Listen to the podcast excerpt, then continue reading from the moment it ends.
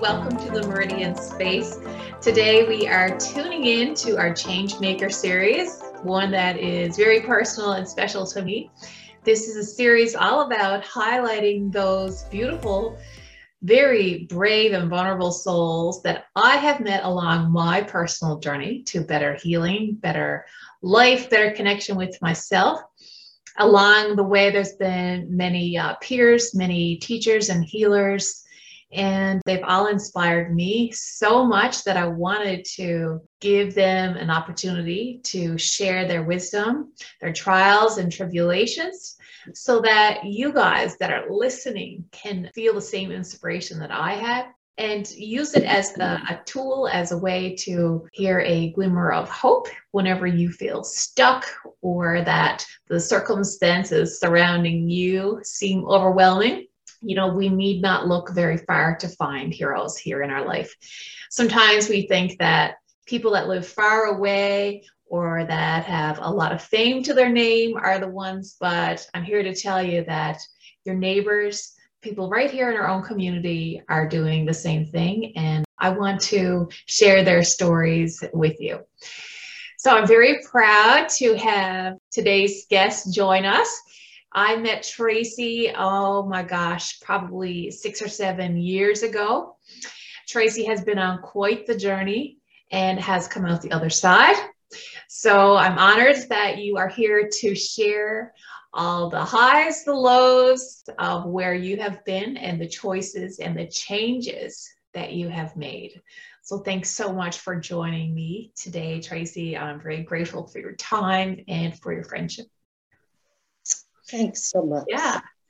So, how about you start by telling us a little bit about some of the earliest moments that you can remember of feeling questioning questioning mm-hmm. or signs that something wasn't quite resonating with you some some things that may have been your your moments of just questioning and tapping into your own uh, intuition well first i'd like to say thank you for having me i still recall and as you said it's six or seven years ago but one of my periods in life when i was questioning things I first met you, Pam, when I was curious about essential oils.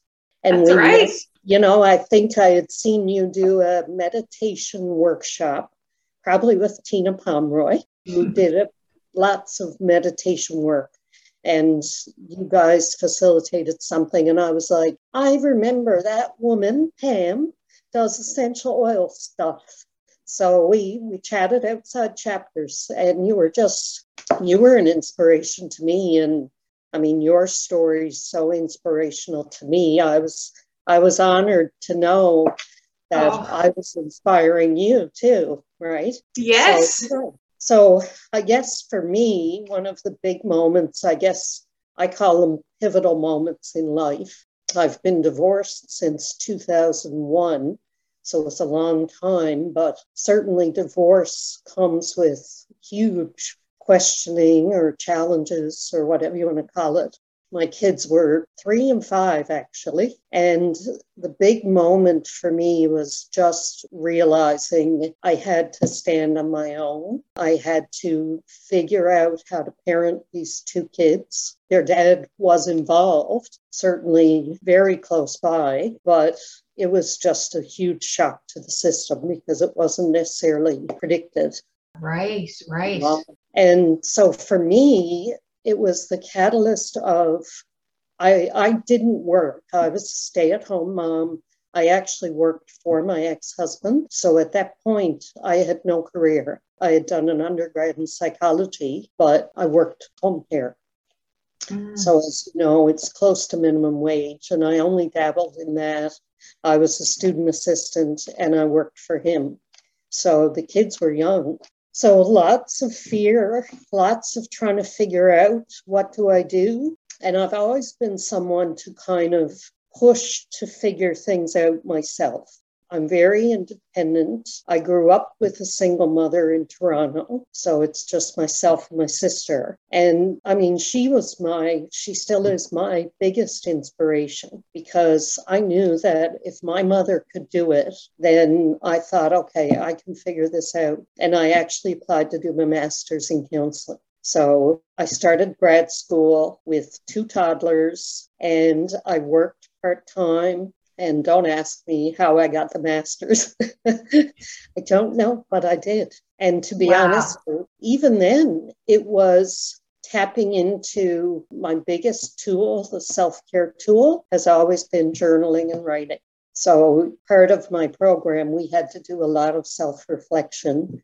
And I remember resisting it, of course. No one wants to journal about it. Um, and I kind of hated one prof in particular. you know, at that time, you know, you got two toddlers home and you're grieving and you're trying to figure it out. I did not want him questioning me on my self reflection about divorce, right? Yeah. So he was pushing you out of your comfort zone at that level of control. Yeah definitely. And it's such a catch 22 because I'm such a doer and a fixer, but that's anxiety driven, that's sort of ADHD driven, which I've only really discovered in the last few years. To, you know, I don't like labels, but that's what mm. it is a little and bit of was, a survival instinct motivating you along the way. Yeah, yeah. And it's an interesting thing now that I've learned so much more about reflection and spirit going deeper that I know I'm a doer, but trying to discern between overdoing it with self care or diving into things. Because even then, journaling about my divorce, it was therapy, it was good, but it was a project. So I guess for me, over the years, anytime I've had that challenge, it's trying to step back and say, okay, can I take the self care piece and kind of roll with it and not create it as, okay, I have to do this to mm-hmm. get better. Mm-hmm. Yeah, there's many points there that you've just hit on. First of all, when you are thrown for a loop mm-hmm. without that career to fall back on, as an automatic thing. I mean, I'm sure there must have been 10,000 emotions coming uh-huh. at you. And where you could have went with it because that that's a tall order that you've put in for yourself at the time because a lot of people will will find it so challenging to get out of that and go into a depression when when you have been dependent on another and of course everything is an exchange you were you were receiving something from your partner and giving and vice versa so, but to have that one thing removed and then all of a sudden you're on your own, that that must have been huge to raise two small kids yeah. and put yourself in uh, university as a single and parent. It's when I look back at it, because I mean, I did eventually find the right therapist for myself, which I still see today. You know, no shame in finding the right person. Absolutely. no, not at all. And it's not one size fits all either. Oh, yeah. No, it took a while because trying to find a therapist as a counselor, for me, it's that shame part of, you know, well, I can figure this out. So it took a while because I thought that going through the program, oh, I know all about mental health, so I can fix myself. But mm-hmm. I really did tap into my lifelong positive spin because I still remember people who wanted me to be bitter and to badmouth my ex and be angry and all that. And even back then, I would give him a higher perspective. Like I didn't soak myself in that bitterness. Now, I hmm. had those moments, absolutely. There was lots of bad mouthing in my journal or wherever. Ah, but so you had a higher awareness that you mindfully chose where to place that. That's right. Yeah. So you did allow it to come out, but you mindfully chose where to place it. Yeah. And so there's and a higher wisdom there. And it was tapping into it probably through desperation, right? I've always kind of defaulted to seeing the positive wherever I can find it or the gratitude. And mm-hmm. I guess that's something I learned. I don't know when, but I know as a small child, I can remember meditating at 10 years old, sitting on a chair. Wow. And and my sister at the time was like, What the heck are you doing? right. So you knew what you were doing then, or, or it was something that you just felt like a natural thing to do would be to sit and just yeah. be. Just kind of sad. I used to love, uh, we grew up in Ontario. So there were cliffs called the Scarborough Bluffs. And of course, they're dangerous, it's cliffs. So I'd always be told my mother would still get mad if she knew, stay away from the bluffs. But I'd always go there and sit because I was just uh, amazed by the energy I'd get. And it would always come around to just how can I see the positive in this? And I, I wasn't conscious of it back then, or even going through the divorce. I don't think I was as intentional as I was just following instinct. Yeah. Yeah, that's so, it's pretty brave to follow that instinct. And and like I said, it definitely wasn't perfect. I mean, he'd probably say the complete opposite. But I know from my kids who are now in their 20s, they will even give me credit for I put them first. I tried not to get consumed with bitterness. I've always kind of tried to explain maybe their dad's actions or explain conflict so that they're not feeling it's about them. So mm-hmm. they weren't taking know, on yeah, uh, yeah. the responsibility or guilt for it. Yeah. yeah, and I guess that's one of the pivotal moments, I guess, as far as me tapping into some gratitude or different perspective.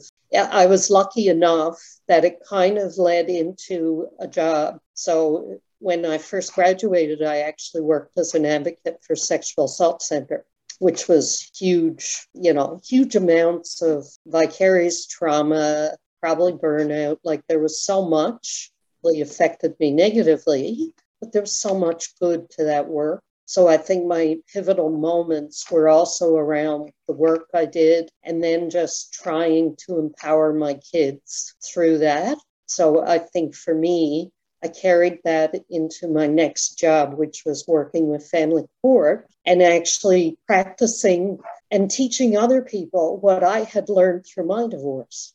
So it was actually That's the best way, isn't it? When you can teach from the heart, when you can yeah. relate to others and, yeah. and what you've learned. So, Tracy, looking back at that relationship, you know, that you receive your two beautiful gifts from. Yeah. What do you see that relationship to be? Can you look back now and see what the mismatch was, as well as, of course, you know, there was a match of some sort? What was your main lessons from that? Yeah. I, I think for me, for a lot of years, I was very anxious as a parent my oldest child would say, I mean, they suffer with anxiety, they're open about it. My son is open that he's got ADHD. Some of that comes from their dad too. But mm-hmm. my biggest lesson, I wish I had learned more about mindfulness and being present when they were younger. But then I don't live in regret because they will still say I was a lot more present than I would give myself credit for right? Yeah. We're always our own worst, worst uh, judge, aren't we? Yeah. Yeah. And I mean, I was coping. You know, I coped by throwing myself into work. We did shared parenting. I think for a lot of years, I was actually stuck in blaming my ex for the issues I saw with the kids because they had a mm-hmm. lot of challenges, definitely, in their school years, lots of bullying, lots of anxiety, that kind of stuff. And I think my biggest lesson was just to have faith that I'm actually doing the best I can in that moment. Mm-hmm. Do you and, think that maybe some of the things that you experienced or seen or felt from your childhood as being a child of a single parent kind of crept their way into the dynamic of your oh, marriage? Yes, definitely. And then after, yeah. So if, if you could tell us if you had any realizations or things about that that you've observed yourself? Yeah, I mean, there's so much because, as you probably know, I mean, we take on the epigenetics of parents. My father passed when I was three years old. He died in a car accident, which, of course, left my mother an unplanned single mother. a lot of that trauma was growing up without a father. She didn't mm-hmm. remember. So when I met my husband at the time, it was to create that nuclear family and commitment at an early age when you're not even sure. I was married at 21, right? Really young, which a lot of people were. But yeah. I think learning that, okay, all of the things that I was trying to create, I was stuck with it from a perspective of control, right? Making it work, stay for the kids, do all that. And mm-hmm. I actually I took on the bravery and independence, I think, of my mother because mm-hmm. I chose, I mean, it was a mutual decision, but I chose to give up the marriage. Like we both were done. And just taking that leap when they were so young and not staying for the kids, I realized was for the kids. Yeah, you made a lot of big decisions and faced a lot of big feelings yeah. along the way. And I'm sure there was moments of overwhelm. oh, lots still, right? Lots of times. And I think what really truly kind of saved me or got me through that, when I got my job at Family Court, I started doing my first yoga classes actually around 2009. LB Power, Laura Beth used to come to my office. So I still remember I was trying to be fit. So I had actually started running and I was planning to do the telly. So yoga was something that I could just do. Oh, I could learn to stretch. Yes, from a physical standpoint. Yeah. And of course, I hear so many people say that, that it started as a physical, you know, oh, this will be good for me. I still remember being so inspired by her story, even how she started, which kind of similar, and just realizing it's so much deeper. You know, yoga can do so much. You just got to lean into it, right? Yeah. Yeah. Now, and that part that you just nailed, leaning into it, leaning into the unfamiliar. Yeah. Can and be a very challenging thing to do. And that's what I've been doing for so many years, all these different challenges. And I think that's one of the big things I've learned is you just you lean in because you can't mm-hmm. stop anything from being difficult. And if you come back to whatever self-care, I say self-care, for me it's nature, hiking, sitting by a beach, journaling, breathing, yoga, meditation comes and goes. That one's kind of hard because you resist, right?